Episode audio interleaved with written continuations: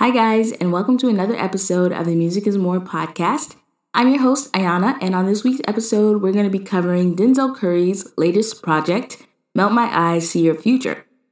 I'm really excited about this album. I've got a lot to say about this album, so if you're interested in a really comprehensive review, followed by a nice deep discussion of some of the broader themes explored in the album, stay tuned.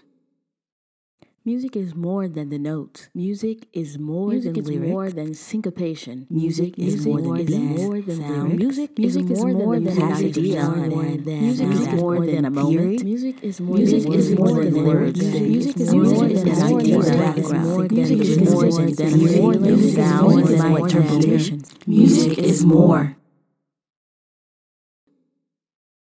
So, as I like to do before we get into any of the album review or the discussion or anything like that, I like to give some basics, some album basics. Uh, Melt My Eyez to Your Future is Denzel Curry's fifth album. It was released March 25th, 2022, and it's got 14 songs, 45 minutes, and 10 seconds of runtime.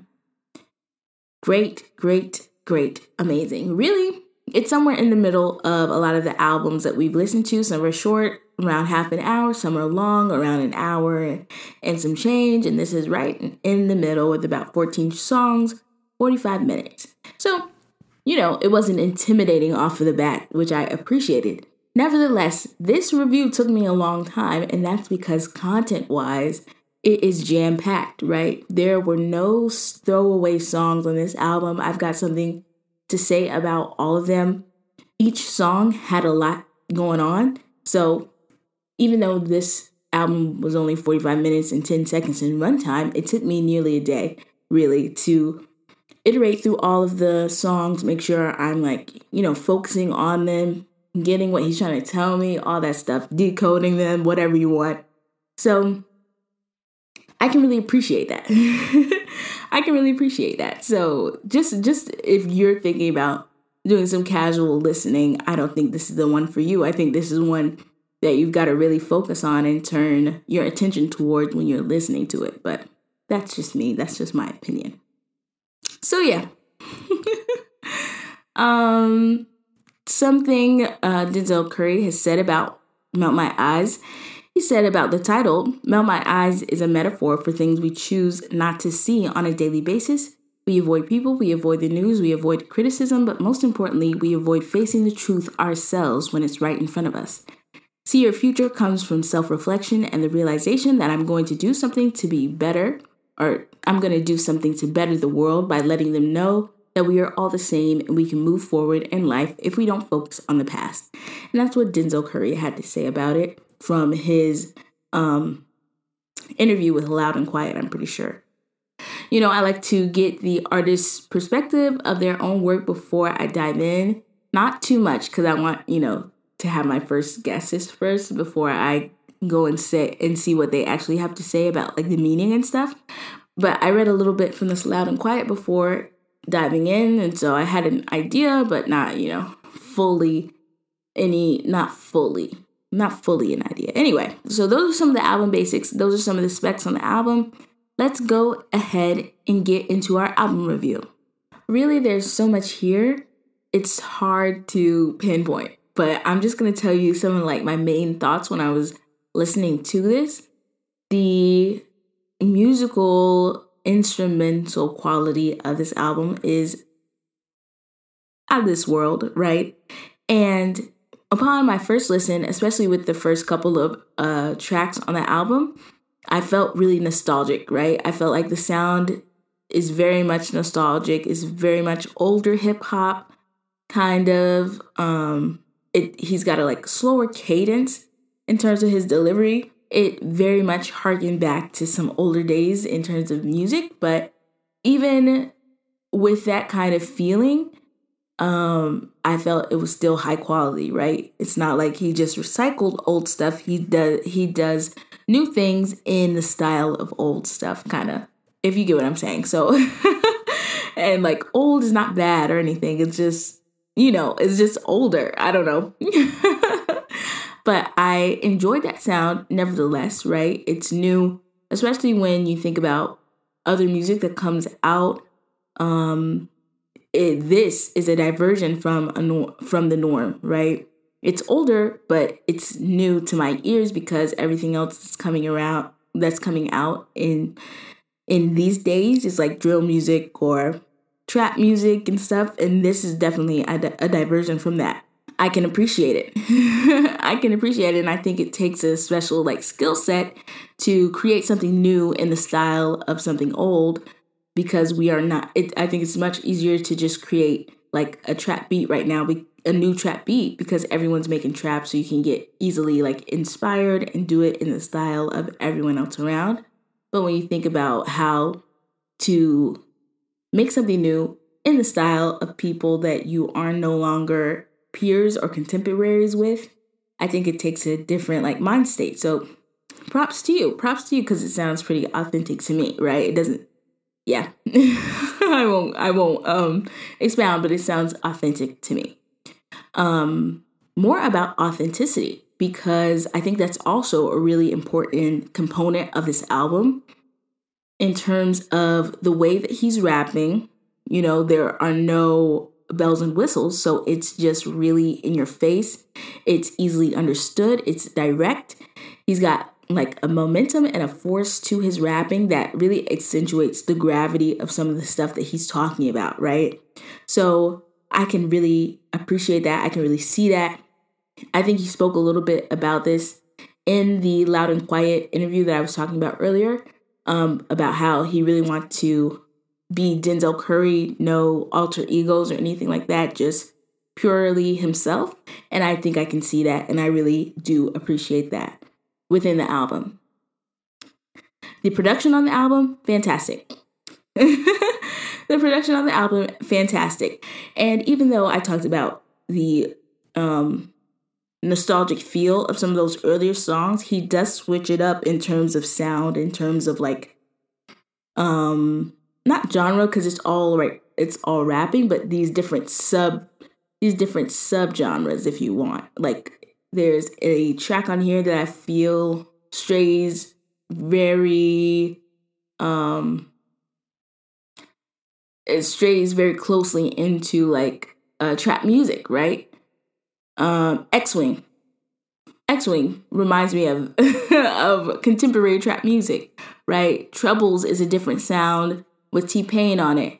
Um, Ain't No Way is a different sound with Rico Nasty and Black or 6LACK, whatever you want to call him, JID, Jasiah, Powers Pleasant, all of them on Ain't No Way.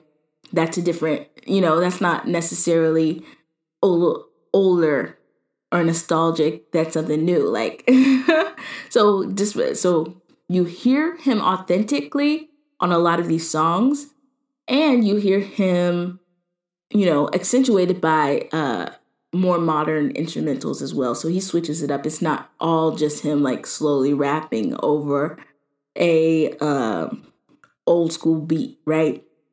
So I can, I like that. I like it a lot. I love I love people who can play with their sound and switch it up and diversify it in a way that still feels authentic to them and their sound, but just breaks up the what could be the monotony of an album, right? So yeah, great job on the production. Um fantastic. Finally, right? And most importantly, we got to talk about the lyrics because they're out of this world. They are fantastic. This album, in terms of lyrics, really, this album as a whole is what I've been waiting for, right? It is a great, great musical album. Instrumentals are great you know, production is fantastic, all of that. But on top of that, it is really introspective. It's really um like deep. it's it's got it's got a depth to it that I have been kind of searching for in modern music, if you get what I'm saying. And so I feel like this album is one of the best that I've reviewed so far and one of the best from this year so far because it just is. it just it just is. You can see that he's put a lot of time, a lot of thought, a lot of effort into what he's saying and to what he wants you to get from the album. into the production quality, into the instrumentals, into the selections, into the choices made across the album. Like, you know, it's great. It's fantastic. I love a really, really demonstrative body of work, and I think that's what he's created here. The more about the lyrics, more about the lyrics because I have to about the lyrics because wow, beautiful, amazing. Um, they're the star in my opinion, right? It took me so long to go over this album because I'm looking at the lyrics and I'm trying to absorb everything that he's trying to tell me. And he tried to tell me a lot. And I love when people have a lot to say. Some people some people make music and don't have shit to say. And I had to say it. And I hate to be the bearer of bad news, but it's the truth. A lot of these hoes make music and don't have anything to say. This man just put out basically a thesis. Do you understand? He just defended his he just defended his thesis. He just he just he just blew my mind. He just gave a lecture. You know, he just taught you something on this album. Get taught something. These everybody back in my day, I want to go on a rant bad. You know, because I think there's been a lot of mindless consumption of music and mindless production of music and all of that. But not here, not today. Not today. And here in this house, what do we believe? We believe music is more. And so does Denzel Curry. Come on.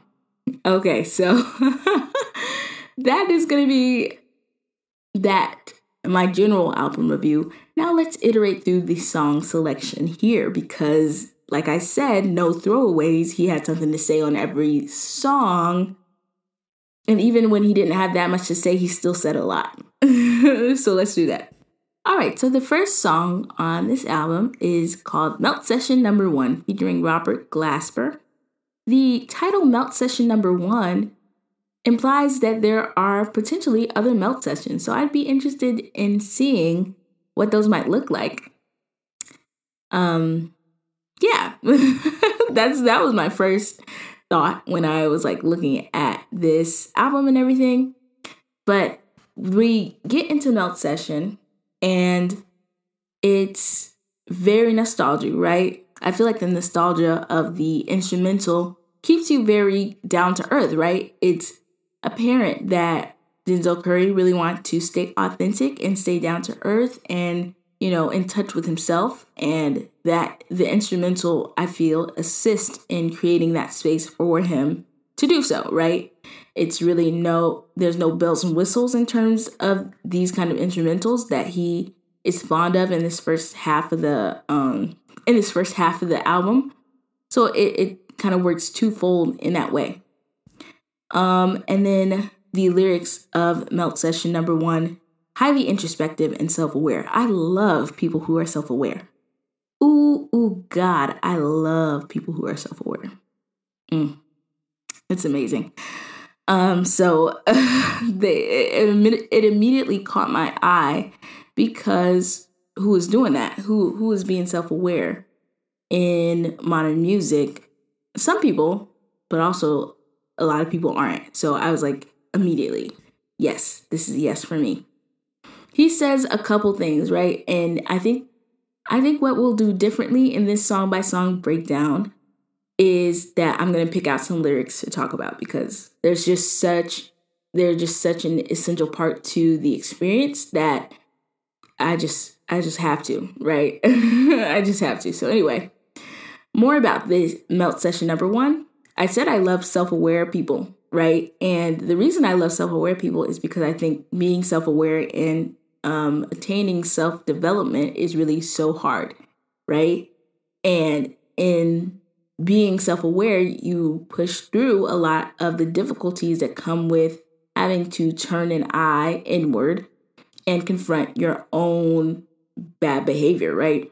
So I have a lot of admiration for that as well. And he is reflecting in this, he's reflecting in this uh, song and in this album as a whole, uh, you know, of his external and internal environment. And I love that for him. I love that for him. It's very painful to do, right? It's not a very happy process coming face to face with the realities of your world and of your mind and of your spirit and of your body and all of that. But he does it. and I am so proud.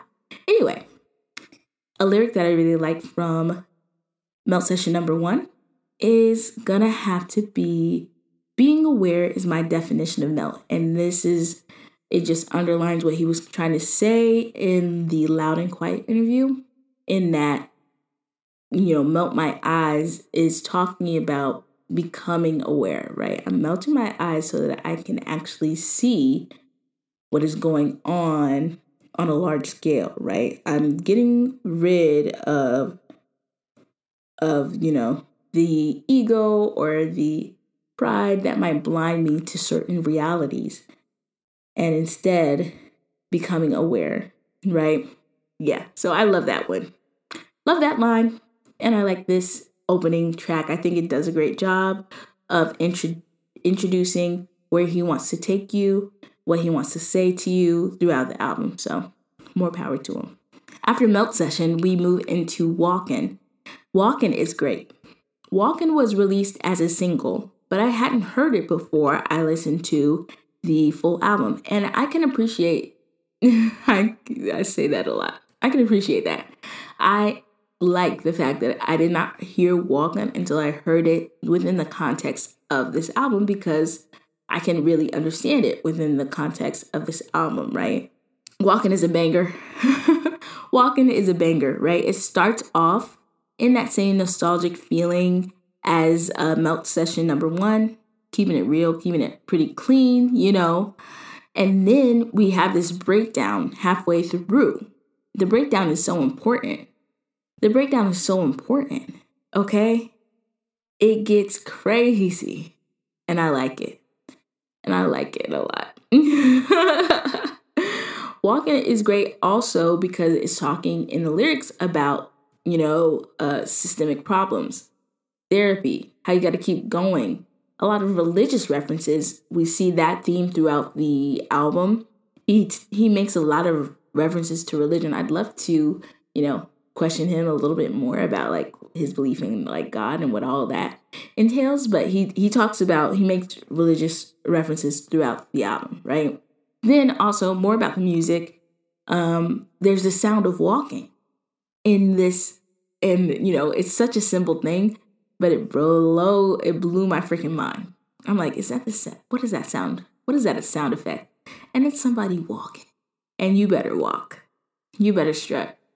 Um so some of the some of the lyrics that I really like from this was there there's a part where he says who the who the fuck said stop the track let a real let a real one talk he said, Who the fuck said stop the track, bruh? Let a real one talk. Yeah. And I love that because the track does stop and it blows your freaking mind. It's simple, right? But it's a choice. And it's a choice that makes the song better, in my opinion, right? Blows your freaking mind. You're like, oh my God. Oh my God, he's spitting. He is, he is rapping his little ass off. And he is, but you know, it makes you think even more after they do this awesome like pause in the music. Another another lyric that I like from this is in this dirty, filthy, rotten, nasty little world we call our home. And so you might ask Ayana, why do you like that? why do you like that horrible lyric that, you know, confronts the negative realities of living in the United States and living in, you know, the world in general sometimes. And I like it because it is so off putting. It makes you think, right? I think a lot of people are um are under the impression that, you know, um what do I want to say? I feel like a lot of people are living in an illusion. and um choose to ignore some of the harsher realities of our existence for the maintenance of their own, you know, comfort, right? And more power to you. That is your decision and everything. But sometimes it's important to acknowledge that we are not living in an entirely positive reality and that there are changes that we could make, you know, that would make uh, the situation better. So I like this. it's a little like call out, like, you know, come on. Do you see what I see? It's melting the listener's eyes in this way, right? I like that. After walking, we go to Worst Comes to Worst. Another um, stark look at the negative realities that often confront people who live in the United States and people who live in poverty and in, in um in poor conditions, you know, globally as well. I kind of think the title is kind of ironic because the idea is this is the worst, right? we are living the worst right now. Worst has already come to worst, and this is it. or you know, some and sometimes you have that feeling like it already is the worst comes to worst with the way that things are in the United States. Um, so yeah. So yeah. Uh, he makes more religious references here, talks a lot about, you know, the just just the state of the world and um the the way that people are living and everything. So it's kind of like it's sad. It's kind of depressing. It's kind of downtrodden. Nevertheless, he's got a sort of rashness to him in the face of these negative realities like i'm still walking i'm still going worst comes to worst i'm gonna take everybody out with me. You know that kind of feeling like like it's still like belligerent. And i think that is more optim more optimistic than people will realize upon first listen right? This this drive to continue to fight and to continue to like live despite worse coming to worse is potentially for some encouraging. he, and like I said, or I might have said already, that he makes several religious references throughout this one. One of my favorite lines on this is try to get to heaven, but we see that heaven, oh no. Yes, my one of my favorite lines is try to get to heaven, but we see that heaven cost here, huh? Pestilence, famine, and death. What am I forgetting? Or something, something along those lines. So I like that line. And yeah. Track number four, John Wayne featuring Buzzy Lee uh, with JPEG Mafia's production it's a kind of trippy instrumental in terms uh you know of like the soundscape that he's creating and then it's this like trippy instrumental but then you get gunshots inserted throughout that it's just really jarring kind of right like ugh oh my gosh and you it, and of course the song is about like gun violence police brutality and everything like that but it, it the instrumental is also part of that art, right?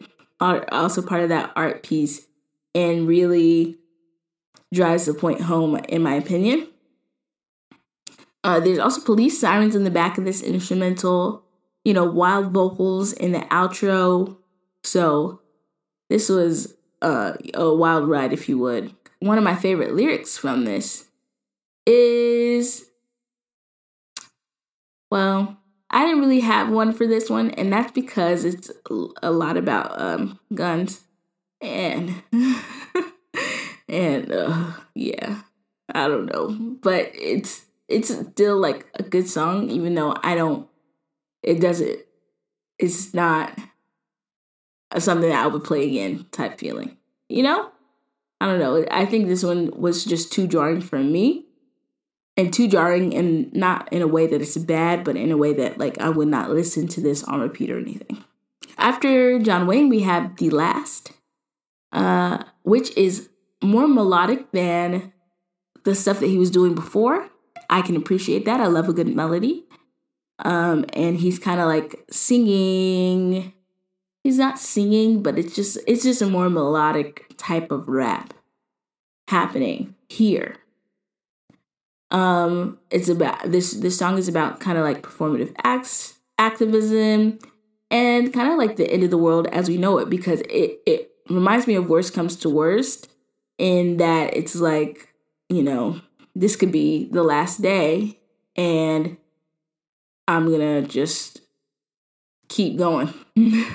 or, you know, I, I'm still trying to live, but this could be it, right? We are probably living in the end of times type feeling. and uh, yeah, uh, yeah. Like, yes, and I do get that, but also, what a, what a, what a, what a thought, right? What a thought. Um, yeah, so one of my favorite lines from this one is the ones who, with influence don't ever be teaching. I like that one because I feel that it is very true. And like I said, a lot of people be making music and be making moves and don't have anything to say. Trying to get famous, trying to get a platform, all for naught because they don't have anything to say. Let's keep going. No, actually, I also want to say about the last I also want to say about the last that I love the outro because I needed the outro after the last. I needed this peaceful switch up on the outro because it feels kind of like a breath of fresh air, a breath of relief after the last. Then from the last, we move into Mental featuring Saul Williams and Bridget Perez. Much chiller track, jazzy piano in the back spoken word outro, very chill. Very chill, despite some of the heavier subject material, right? In terms of, you know, uh, mental health and death and stuff like that. So it's heavier, but on top of this, like, you know, jazzy, chill kind of beat yeah, and I also like the chorus that is like saying becoming aware is part of the cure, right? You're feeling badly about the world and it's probably and it might be due to the fact that you um have not opened your eyes to what is really going on in terms of the world. So I like that as well. It's it, the chorus goes, "It's all in your mental. It's all in my mind, but I'm gonna feel fine once I melt my eyes because, right? Yeah. Yeah, yeah. Like that. Next, we go into Troubles. Troubles featuring T Pain. Shout out to T Pain. We love T Pain. The distorted vocals is T Pain's signature. And that's definitely what you enter with. Electronic sounds in the backing. It's kind of like a flex song, but they still keep it humble because you acknowledge, you know, the common trope of more money, more problems type feeling. Um, and then I love T Pain because I love what he does in terms of his vocals and producing his vocals. So much fun. Um, so yeah, after Troubles, we go into Ain't No Way featuring Black Rico Nasty, JID, Jasiah, and Powers Pleasant. Um, I love this song. First of all, I love Rico. I love Rico Nasty. I also like Black. I also like JID. You know, some great features. So I was excited to listen to Ain't No Way. And then it comes in with this fire instrumental, like this epic instrumental, right? And Black is on this, and it's kind of like an introductory type feeling. He does like the chorus and the post chorus first, right? Before they switch it up. They switch it up, and I can't even breathe because then then Rico comes, and then Rico comes, and then she she's spitting. I love Rico, and then they change again after the inter- interlude right? They change again. So G- JID and Denzel Curry can come in with their slower kind of rapping feeling. And I feel like Ain't No Way is a not so humble flex, right? Is a not so humble flex. It's more like a I need my money and I need it now type feeling. And I like that. I like that a lot. I love this song. I love the switch the switch up. I love the switch up of the instrumental. I love the verses. I love the features. I love the structure of the song. This is an absolute unit. I love Ain't No Way. Then we go to X Wing which is a different sound, more modern. This is definitely this this is the song that I was talking about that reminds me of current music more, right? In terms of like a trap beat. And then, and then on top of that, he's not really saying nothing, right? And I think it's done purposely. I feel like this is kind of like satire, right? It definitely, it definitely could be, right? He's asking for an X-wing, which is fictional. Fictional. He's just saying he and I can see this song being sung, you know, by a modern rapper just about a Tesla, but he's like, nah, you know, I'm on that next wave. So it's kind of like sat- satirical in that way. And I, I love a good satire. It's still a bop, despite it being about, you know, Star Wars, X Wing, whatever. Still a bop. And I like that. Mm-hmm, this is a good one. Then from X Wing, we go to Angels featuring Karriem Riggins. This one is interesting because there's so many allusions to like death. And again, back to religion type feeling. Um, the the freaking the verses are great, right? He's talking about like meditation, attempting to escape his reality, right? Um and you know, uh, reach enlightenment, whatever that might look like. I can see that. I can feel that. Um, yeah, and even though like I like Angels, I didn't really like the chorus. Um, not because the vocals were bad or anything. I just feel like the chorus was kind of rough around the edges, in my opinion, in terms of the lyrics. But that's just a personal thing. Still fun still fun. Then we go from Angels to The Smell of Death, which is kind of like an interlude type feeling because it's really short. It's really it's really short and then it's also a completely different vibe from anything else that we've heard on the album so far. It's a bit weird. It's a bit experimental, not as like hard hitting as some of the other other um pieces. That's not like necessarily a bad thing. Um it's just something to note. After that, we go to Sanjuro. I, I hope I'm saying that right. After that, we go to Sanjuro, which is a banger. I love 454 on this, or 454, 454, whatever it is. I like 454 or 454 on this track. I felt like the track was fire. I felt like the track the track was hype. And on top of being fire and hype, he's also talking about some real ass shit. Okay? Talking about his responsibilities to the community, right? What he is attempting to do, the message he's attempting to spread. Yeah, I like that. I like that a lot. Great song. Loved it. Period. Short and sweet. Loved it. Period. then we go to Zatoichi I'm trying my best with these Japanese names. Or Zat Zat I want to say Zatoichi, but it might be Zatoichi. It's from a Japanese film and TV character, right? And he is blind. You get it? He's blind and he's an excellent swordsman. You get it? It's kind of like it's kind of like um anyway. You get it? Anyway, this was a great one too. The I love the ambient vocals in the beginning. The distorted chorus from Slowthai. It kind of reminds me of the Powerpuff Girls. That's what I said when I was first listening to it with the drums. If you get it, you get it. If you get it, tweet me. Okay, at Music is More. If you get it, come on. But it's kind of like uh fire. I love it. um yeah, and Slowthai I think adds another dimension to it, you know, a different style in terms of like genre and feeling. So I like that. A switch up type feeling. I don't know. Great song. Great stuff.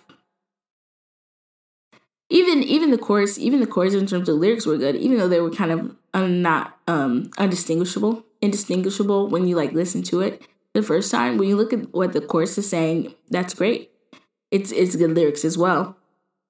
Do, do, do. One of my favorite lines on Zatoichi is uh, then go to every hood on this side where they can see crime and let them know that we can't recline. They planned our decline. I like that. I like that line a lot. 14, the final song on this album, The Ills. I love the production on this song. I do. I do. I do. I love it because there are moments when this old piano playing in the background It's like slightly distorted as if worn by time, right? There are moments when the piano covers his vocals, right? In terms of the mix.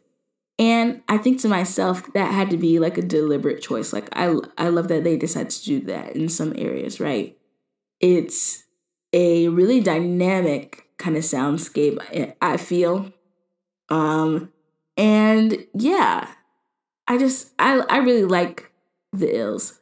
Um and then he is again making several allusions to um religion and you know what he feels is his purpose in life and the state of the world and um the his own personal mental state and stuff and i also recognize the significance of him ending with this kind of like repentance right he goes forgive me for all I've done because i be barely praying right and i just i think that's important I think that's important um, in the grand scheme of things as he iterates through all of these different things, all of these different facets of himself and of the world throughout the album.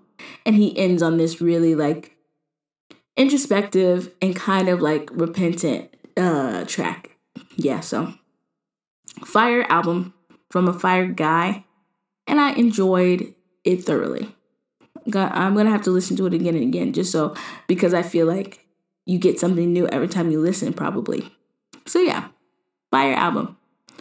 Now, let's get into the Music is More segment of the Music is More podcast, where I'm liable to talk about whatever the hell that I feel like. What I like to do at the beginning of the Music is More segment of the Music is More podcast is something like a brainstorm where we discuss all of the themes we can think of in terms of the album and what it explored just so you can get an idea of where my mind was at when I was listening, some of the stuff that I picked up on in terms of what Denzel Curry was talking about.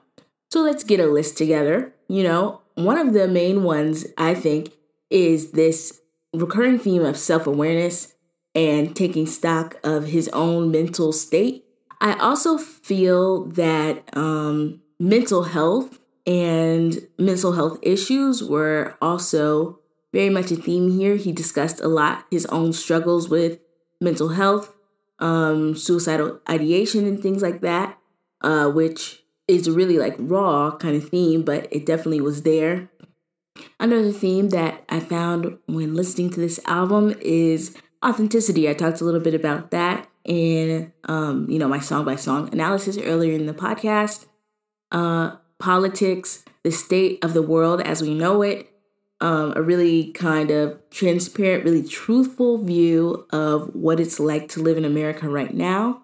I felt that was a recurring theme. Some of the, you know, issues within the black experience, gun violence, police brutality, poverty, things like that were heavy or were heavily covered in this in this album.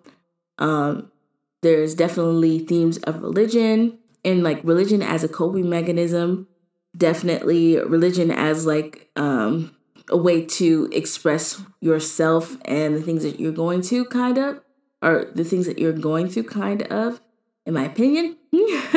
All of this is in my opinion because it always is.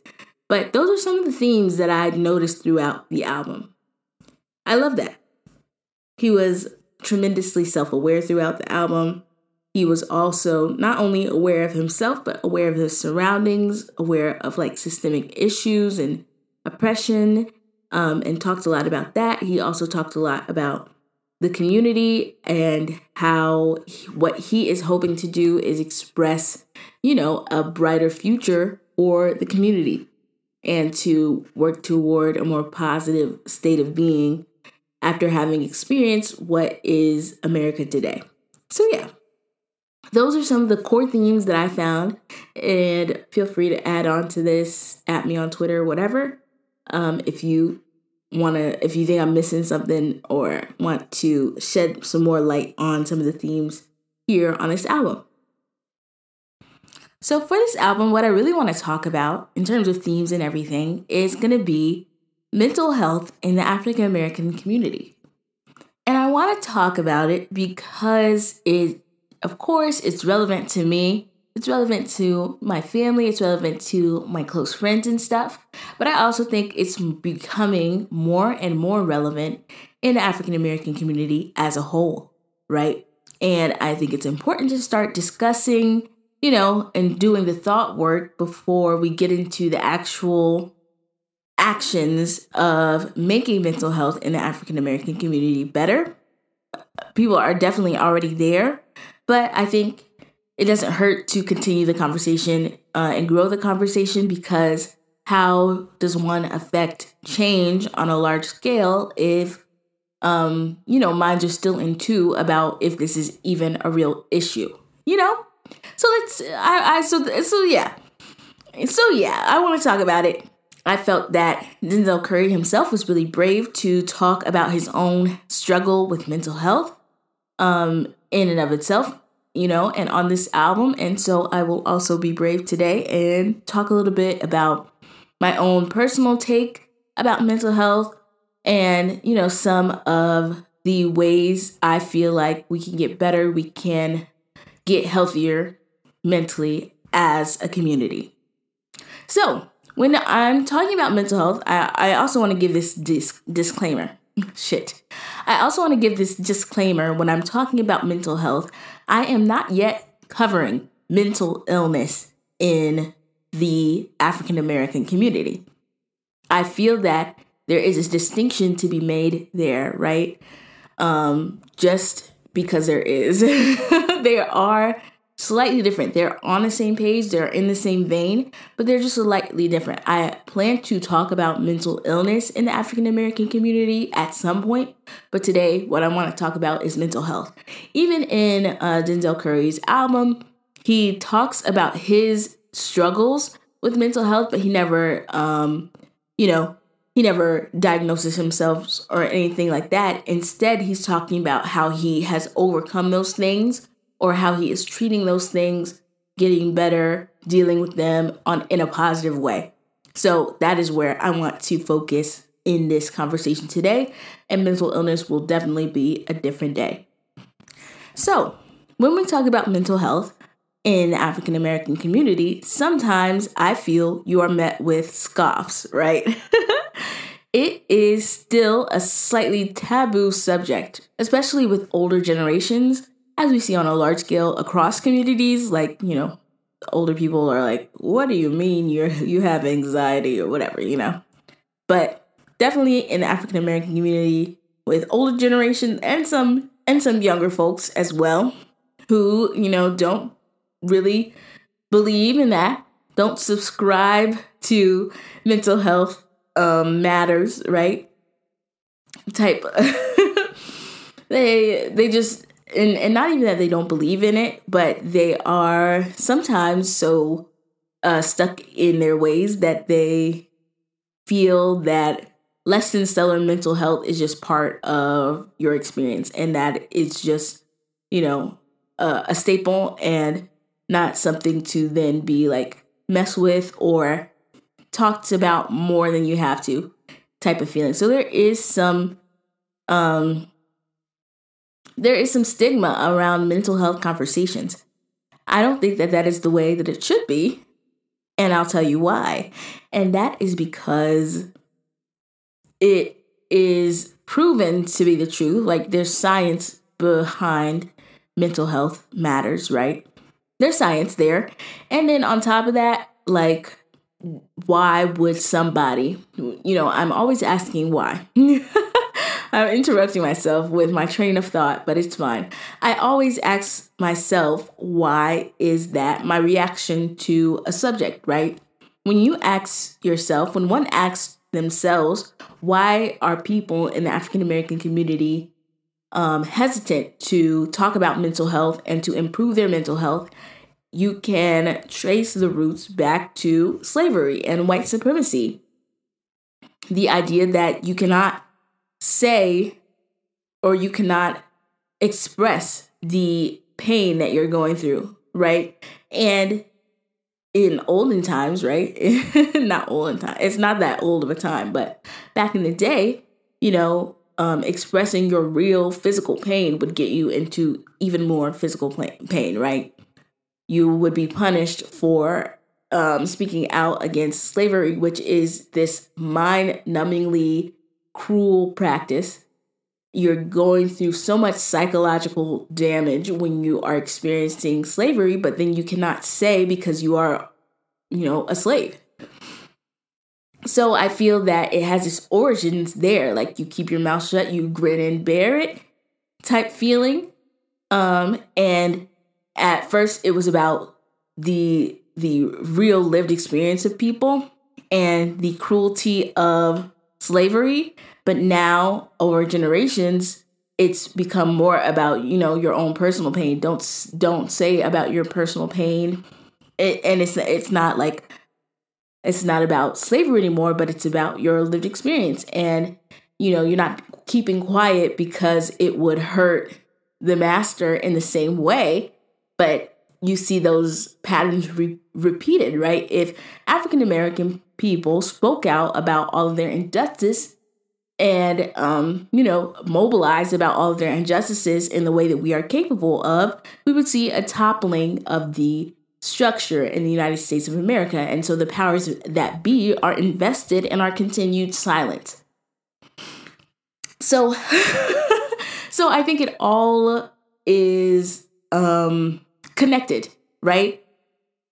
You are silenced on the smallest level. And so that builds and builds until you're silent about these systemic injustices. If you get what I'm saying, right? That it's all connected.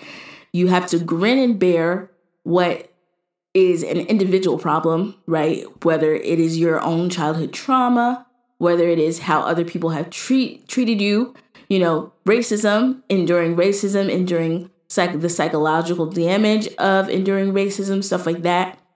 And your parents might say, you know, that's just the way it is. And you're effectively silenced about that and you take that kind of individual level type thing and you keep extrapolating. Your family is silent about how they are kept away from generational wealth, right? They they grin and bear it, they move to a different neighborhood, they do something else instead of being loud about this injustice and attempting to um right said wrong, right? and then you move up and you, then you move up and all of a sudden you've got a whole population of african american people who are continually continually exploited and and continually have injustice um, enacted upon them but because there is this silence this pattern of silence through all all throughout the all throughout the collective mind of the African American community, it is really hard for them to mobilize. I think, in my opinion. Anyway, back to mental health. we got a little bit more revolutionary than I wanted to, but whatever. Mental health matters because I think in in um in um in in writing your own individual wrongs, it frees you up to think about your higher needs, the communal needs, right? And it also allows you to experience a greater, you know, a greater, a greater, um, will I say happiness? A greater freedom in life, right? Unburdened by your traumas and your, you know, psychological issues and everything like that.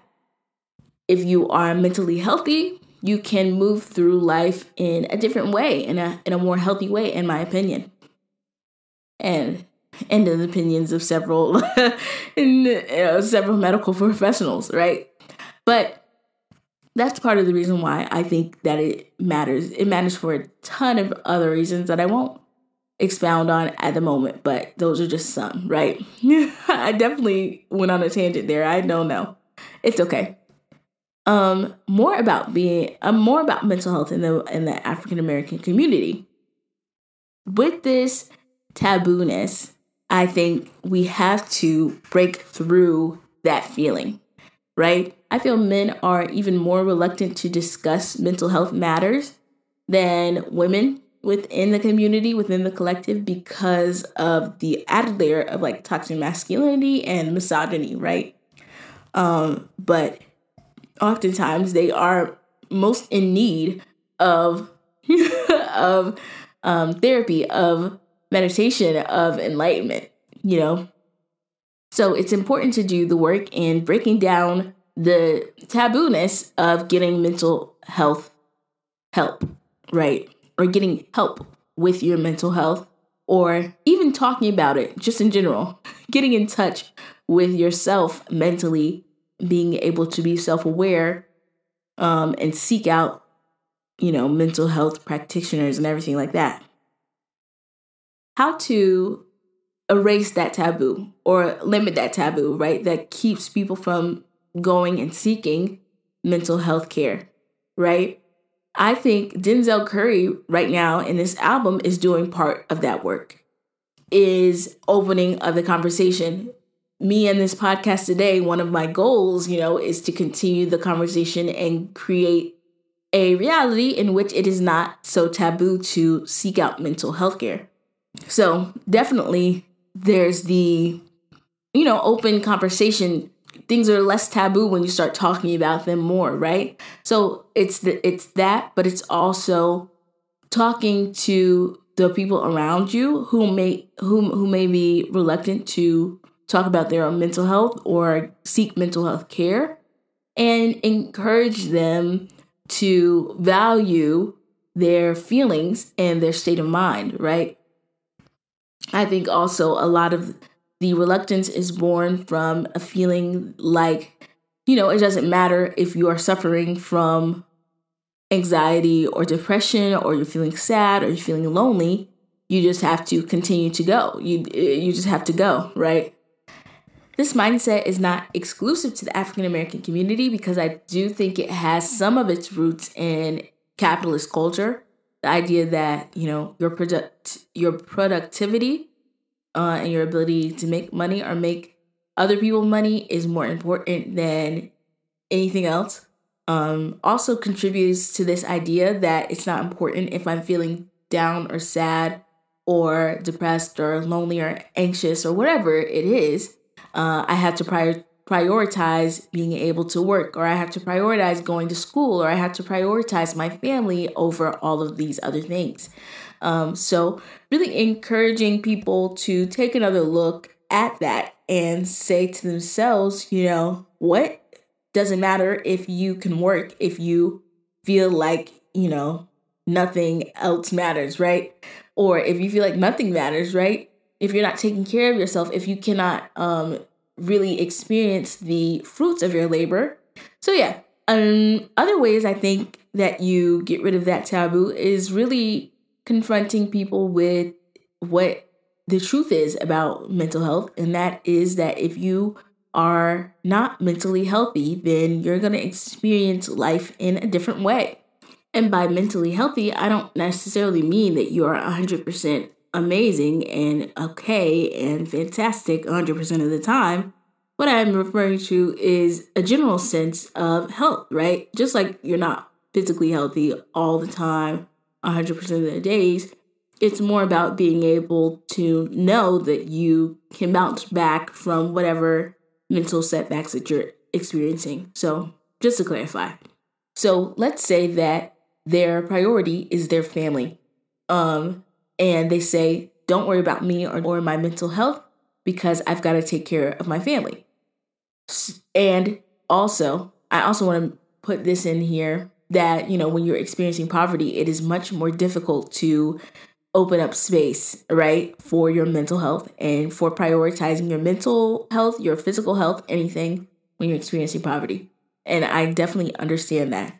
I also understand that, you know, that's the way that poverty is designed, right? T- to keep you from getting your footing, right? To keep you from achieving stability, right? That is the science of poverty. That is the um the like miasma. Well, I, there are different words I want to use here, but I I don't have them right now. But that is like the poison, the poison, the curse, you know, of poverty is that it wants you to make you, it wants you to be like I don't have time for anything else. I just have to work. I just have to make sure that we have a roof over our heads. And yes, that is true, but also if you are depressed doing all of that, then there's only you have a limited amount of time, right? You are racing against the clock, you are a ticking time bomb because a depressed person is not going to be able to work all the hours that you think that you need or that you might need to, you know, get a roof over your head. It's it's unsustainable in that way. It's unsustainable in that way. So there is a balance to be struck there. Back to the topic. If you're talking to somebody who is like, my family's the most important thing, I don't care about my mental health. Well, the well, the argument that I would make is that, you know, you cannot give 100% to your family and make sure that they're all good and they're all there if you yourself are at 0% sure you might be there and you might be taking them to all their appointments but let's be real about it. If you are sad if you are depressed if you are anxious in a way that you don't know how to deal with and you don't have the you know tools to cope with then your family's going to notice. Then you're not going to be able to give 100% because you only have 50% right? If a person says you know my mental health doesn't matter. I got to get this job going. Okay your job is going to notice. Your your your peers are going to notice. And they're not important really but you know if they're if that's where if that's where their priorities lie then sometimes you got to talk to them in a language that they get. You are really concerned about this promotion? If your boss notices that you are operating at a less than 100% because you are anxious so anxious that it's, you know, affecting your sleep or whatever, then are they going to consider you like you're you can get in your own way in that way kind of feeling. So, that's on a more individual level, but definitely I've had several conversations with people, you know, who are like it's not important that I feel really sad right now. I don't have any time to feel sad because I've got to do all of these other things. Well, the sadness is going to find you regardless is a, is a gag. And really it's not a question of whether or not you'll be sad. You definitely will. It's really a question of if you have the tools to be able to deal with it and get past it you know? If you have the tools to be able to deal with your daily anxieties and get past those to deal with your daily frustrations and get past them and still be able to cope and show up as your best self. It's more about that than it is about you know if you're sad yes, yes, yes. It's important to, I feel, get rid of some of that taboo feeling, get rid of some of the stigma that is associated with talking about your mental health because it is definitely a pervasive issue, right? Everybody is in need of some kind of mental health care, right? Some people can get by on a nice pep talk, you know, and or, you know, an extra hour of sleep and that'll do them. And you know they can they can do the work necessary to get through bouts of sadness and anxiety and things like that but a lot of us can't. Or they don't we, a lot of us don't even have the tools to. We don't even know if we can because it was never discussed this is how you self-regulate right? You were never taught how to get rid of your invasive thoughts or your anxiety or how to uh, care for yourself when you're feeling sad or be soft to yourself right? And so mental health care can give you those tools to then be able to operate on your own in a more healthy way, right? And that's what that's the that's something that I feel is often a misconception about mental health care is that, you know, you have to be in therapy forever and they're going to automatically di- diagnose you with a mental illness or something like that, which is not the case. Oftentimes you attend counseling, you attend counseling and what they do is they give you the tools to be able to uh, regulate your mental health yourself. Tools that you were previously without because there was no one to teach you.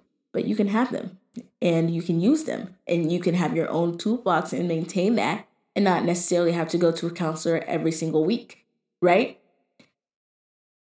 It's just important to be able to know that that's an, even an option for you, right? Some people don't even think that that's an option when it is.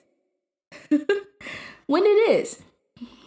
That's, yes, very important. I encourage everyone to seek mental health care, even just for a little bit, even if it's only for a consultation, right? Even if your mental health care consists of, you know, you doing yoga.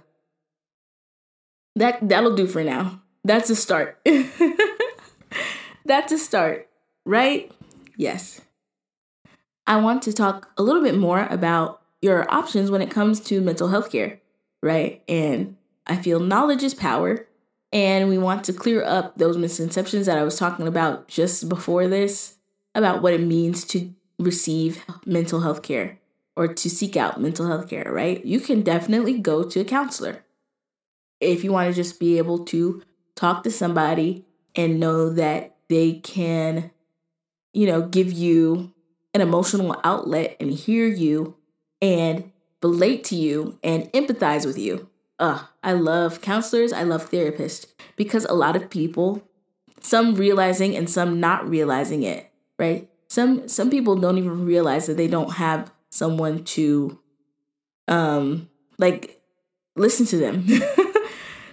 some people don't even realize that they don't have anyone who is emotionally intelligent enough to really listen to them with open arms or with open ears and understand them and relate to them and everything, right? And then some people do, and it feels so horrible. But your counselor can definitely be that for you. They are paid to be that for you. You know, you might, eh, the like, the part of the misconception is the this idea that you have to be, you know, suffering your hardest and everything, you have to be going through mental illness to get mental health care. And that is not the case. Some people just need someone to be to be there. Just need someone to listen to their daily, weekly lives and the, you know, different interpersonal relationships they have and the different ideas and thoughts that they are thinking. And they need someone uh, to listen to that, right? Counseling can be that for you. Some people need someone to parse through their um mental issues with, right? Whether that be a relationship that they're having, whether that be a relation the relationship with themselves, thoughts they're having about who they are, you know, beliefs about themselves, they need somebody to help them decode, you know, what it is that they're going through. And I think therapists are very useful in that way as well, right? Maybe you're going through a tough breakup and you're like, Am I wrong? or did I do something unhealthy here? Or did they do something unhealthy here? I don't like the way that this relationship went and I want my future relationships to be different. How do I go about doing that? A therapist can give you that advice. If you are dealing with problems within yourself, you say, I'm experiencing problems with my self worth, right? I'm a people pleaser. Um, I, you know, just don't believe that anyone loves me, whatever it is. A therapist can help with those kinds of problems, right? Those internal issues that aren't necessarily because you're going through a divorce or anything, but because you've got your own these these mental issues of your own that you want to talk about, right? It doesn't have to be a life-threatening type feeling or a severe mental illness or anything like that. It can just be it can just be your whatever your problems are, whatever your issues might be. Um, other ways, right? Let's say you don't want to talk to a therapist. even though I really highly encourage it. There are other ways you can take care of yourself. You can learn some of these tools that I'm talking about on your own, right? There are books, um, there are like our, you know, guides and stuff. You can search the internet. Some stuff is viable there. Make sure you check the sources and everything like that. But you could potentially source some of these tools that your therapist would give you hypothetically on the internet or in a book and attempt to utilize them yourselves, right? Before I was into therapy, right? I started with shout out to Iyanla. Everyone, I feel like not everyone. Iyanla is one of my favorite person. Iyanla Vanzant, look her up. If you're looking for a book that'll give you some tips and tricks, search up her name. I will spell it for you right now. I Y A N L A. Iyanla Vanzant, V A N Z A N T. I love her. But I started watching her show in which she does a lot of family therapy, family counseling, and gives people the tools to move forward with their family in a more healthy way. Right? It's amazing. It was amazing. I had never gone to therapy before, but I took some of those tools that I saw her using and used them on my own family and drastically improved my family dynamic. And this is a great success story, but sometimes it doesn't work seamlessly. It didn't work necessarily seamlessly for myself either, you know, and for my family off the bat, but it definitely improved my familial dynamic. So that's an option for you as well. Like if you don't want to go to therapy, if you can't afford therapy, if therapy for whatever reason is out of the question, you can source some of these, you know, media types that might help you as well. I also encourage in tandem with these like behavior changes, um, you know, meditation, self-care, yoga. um all that. Religion if that's something you're interested in. I personally am not well what do I what do I say? I'm not atheist. It's more like agnostic and we're searching or whatever. I'm not into any like traditional religion. That's okay. You don't have to be but if maybe you get a lot of um help from your religion right? And and uh believing in religion and subscribing to a religion that could also improve your mental health. I think you should also pay attention to if it doesn't. you know, um, you might think religion is the answer, and maybe, and maybe if you are still, or if you feel distressed, you know, in the pursuit of religion, then maybe you should think more about if that is the way to go for now. I don't know. Something for you to think about, but religion definitely can be a source of um mental health fortification type feeling. So some of the so some of those things, you know, can also help you fortify your mental health. And I encourage you to approach them if you are looking for that kind of outlet.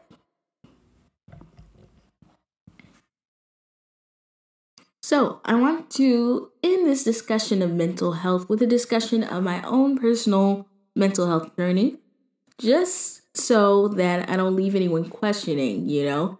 I am talking about it and I'm so passionate about it because I've found that through improving my own mental health, I've improved, you know, my own personal standard of living, improved the standard of living of some of, you know, my close friends and family for being more of myself and being able to be more of myself and being happy with myself and all of that stuff. So, you know, I'm not new to this. I'm true to this, whatever you want to say. but yeah, so let's talk a little bit about my own personal my own personal journey with mental health. My own personal mental health journey. There we go. And, and I'm sharing this in hopes that, you know, first that we continue the we continue the conversation and um the dismantling of this uh stigma right around mental health conversations and also you know if one person out there is experiencing something akin to what I have experienced or whatever that they get something worthwhile from my description of my own personal mental health journey. All right. So I would say it all started when I was born. I'm kidding. It didn't start when I was born because sometimes it does, but it didn't it just didn't. Because because it just didn't. But what I would find is that later on in life, you know, as you grow out of youth and into adulthood, oftentimes people are kind of smacked in the face by adult responsibilities and the kind of truth of your existence, right? Being a human is lit for a while, but then you start thinking about, you know, the state of the world and the things that you're experiencing, and it can be really jarring for a young person, in my opinion. Anyway, well, it's it's such a long story. It is the story of my life, so it's hard to think about when exactly my personal mental health journey began. I would say though that it's around high school time, right? Around high school time. I'm dealing with my own personal circumstances that were not stellar. Um, for a long time, my family experienced poverty and were, you know, nearly homeless. nearly homeless. Homeless adjacent for a while, for a long time, really. Um, and so in high school, in high school, we were dealing with that kind of situation, this financial stress and everything, and also dealing with going and growing up, right? and realizing that your conditions are not the same as other people's conditions, right? Which can be jarring, which can be jarring. Understanding that, you know, some of your material desires are not being met while other people's are, and you ask yourself why, and it's just sad. it can just be, it's just like, um, a bad feeling. I don't even have really words for it, right? There's a lot of shame, there's a lot of grief, there's a lot of anger, there's a lot of resentment, right? And during this high school time, I felt my resentment and my anger growing towards my mom, who I love the most in the whole entire world. And I would have times in which I felt like I could be really mean, right? And I hated that because I'm not necessarily a mean person. So and realizing that like I have all these feelings and don't know how to express them. I don't have the tools to be able to express them at this moment. They are just they are just building up in me and I occasionally will lash out at the closest thing to me and cause somebody that I love pain. Hated that, right? Around the same time, which this is just like you know, fate, destiny, whatever you want to call it, the universe intervening, if you will, around that same time, I found the Iyanla Fix My Life show on the OWN network. and love Iyanla, and I love Iyanla so much because she gave me the tools to be able to express my emotional state to my family. Um sometimes you experience things and you just don't have words for them. Sometimes you are so angry and you're like, why am I so angry? And you just don't have words to say. Like you don't have the dots to connect to, right? You, you just can't fathom how it all connects. But by increasing your vocabulary and increasing and growing your toolbox, you can find those words and effectively express yourself without causing harm to others, right? And that's what I found with the Iyanla Fix My Life show. The words to say, I'm feeling deep, deep resentment because of our material state and how I feel limited by our experience of poverty, right? and how I often blame you. This is these are things that I could say to my mom after having watched Iyanla's show for a while, right? I feel that, you know, we are in an unhealthy pattern with money or whatever. I feel like you betrayed me in this way. I feel like all this stuff. And some of them are valid and some of them are true and some of them less true, but they are still on my mind and I still need to be able to express them without being mean and hurting others, right? So that is the beginning, right? That is the beginning. And then from there, you just continue the journey. I, well, I just continue the journey, right? I continue to grow my toolbox and the things that I needed to say, I could say them. And in unburdening myself from those, I could move in different ways, right? I eventually go to college from high school, right? All I don't think that I had a good come to Jesus moment until like my junior or senior year of high school. And this resentment had been building since before, since way before, right? Since middle school, probably sixth grade. Probably sixth grade, and I just did not have the words to say until we reached the junior year, the senior year, and I could say I'm feeling very angry and I'm feeling very resentful. And in some way it is warranted, in some way it isn't, but you need to know. you need to know. and being able to have more control of my mental state because I'm aware of all of these things that are going on within myself type feeling. So, yeah, go to college. I deal with more interpersonal relationships in college, as you must. And college, I think, also brought to light some of my uh, internalized type trauma, right? So, to my family in high school, I'm talking about them, I'm talking to them about my immediately, damn, I'm talking to them about my immediate needs and my immediate feelings, um, my current feelings, right, about our situation. And then in college, I'm not living in the same situation, right? I'm living in a different situation because I'm away at college, but I still find the remnants of that situation influencing the way that I behave with others, right? And the way that I react to different situations.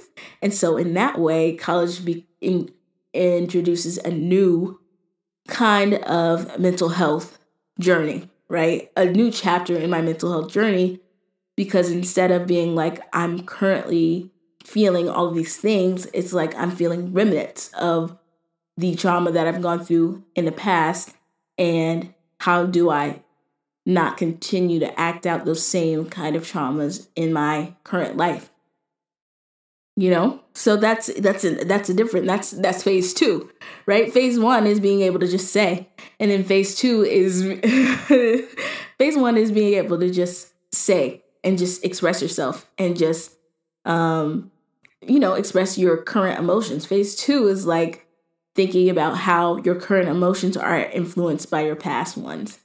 It's hard out here. And then phase three i don't know what phase three is. I, th- I think i'm about to enter it but we're still working through phase two right now but definitely. And now like i'm out of college. It's been a long time that has elapsed in between the in between this journey right? High school college out of college now. Um but i'm still working on things that i feel like can get better right? Anxieties that are remnants of anxieties that i experienced beforehand and unlearning unlearning bad habits in terms of those things right rewiring my brain to do better type feeling so that is a little bit about my own personal mental health journey all throughout there, I'm building up my my repertoire in terms of tools, my vocabulary. Um, I'm doing meditation. I'm deciding what spiritually aligns with me, doing that kind of thought work. I'm being more self aware in my interactions with people, you know, all kinds of stuff that I implement on a day to day in pursuit of a mentally healthy life, right? And it's never 100% that's not the goal. The goal is instead to be able to, you know, live at, as your best each day. My best is never like perfect. my best is never perfect, but it is my best, right? So I'll take it. I love it. I, if I like it, you love it. If if you like it, I love it. Anyway, with that, I think we will close today's conversation of mental health in the African American community. And we will open it again at some point because I think it's a subject that just is so big and so wide. There are multiple things to talk about, but we are approaching an hour, probably more than an hour at this point. So I don't want to keep you here too long, but we'll definitely talk about it some more in the future and I'll I'll let you know if I move into a different phase of the journey. Also, there's going to be some mental health resources linked in the description below if you want to check them out and get to know more about mental health. If you've made it this far, congratulations. You have made it to the end of this episode of the Music is More podcast. And this is special because this is going to be the last episode of season one. Yes. Yay. Whoopee. Oh my gosh. Season one. Yes. Congratulations. if you haven't listened to the other episodes in season one, I encourage you to do that. Next week, we will not have any um, episodes because we're going to go on a short hiatus before we come back with season two. If you've got any ideas about how to make the podcast even better than it already is, feel free to tweet us or find us on any of our social medias. We're on Twitter at Music is More Pod. We're on Tumblr at Music is More Podcast. And we're on Instagram at underscore Music is More underscore. So come find us, come talk to us. We always love to chat. Um, and yeah, we will see you at season two. Keep your eye out because there's going to be a couple bonus episodes, like a March recap and stuff like that in the meantime. But those aren't full episodes, those are just bonuses. And then we'll be back with season two. Hope to see you there. Bye.